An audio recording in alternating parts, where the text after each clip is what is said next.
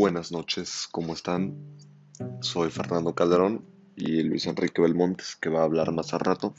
Y venimos a hablarles sobre un tema muy interesante que, pues leí el día de hoy en mi clase de, de religión.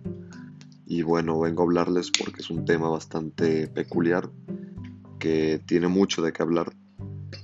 Y pues bueno, empecemos por decir que que el tema habla de Dios, razones y argumentos por las que Dios existe.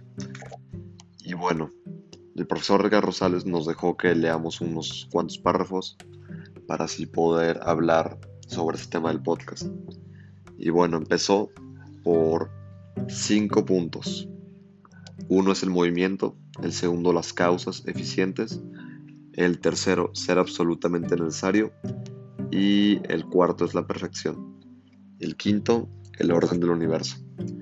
Y pues bueno, cada uno de esos puntos habla sobre pues, cómo se relacionan con Dios.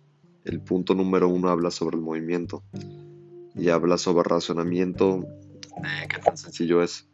También da un ejemplo que dice, si a mí se me cae un vaso y se derrama el agua en mi camisa, no es casual, sino que existe una casualidad. Ha habido fuerza, mi codo, que ha tirado ese vaso y el agua no ha terminado en mi camisa por arte de magia. Entonces esto habla que para todo hay una causa, que no todo es mágicamente misteriosamente. Luego están las causas eficientes. En el mundo sensible hay un orden de causas eficientes, sin embargo, no encontraremos ni es posible que algo sea causa. Eficiente de sí mismo, puede ser ya, pues sería anterior a sí mismo. Cosa imposible bueno, a mí esto me ha parecido bastante interesante porque pues cada causa tiene, cada efecto tiene una causa. Y bueno, es todo por hoy. Ahora va a hablar mi compañero Belmontes.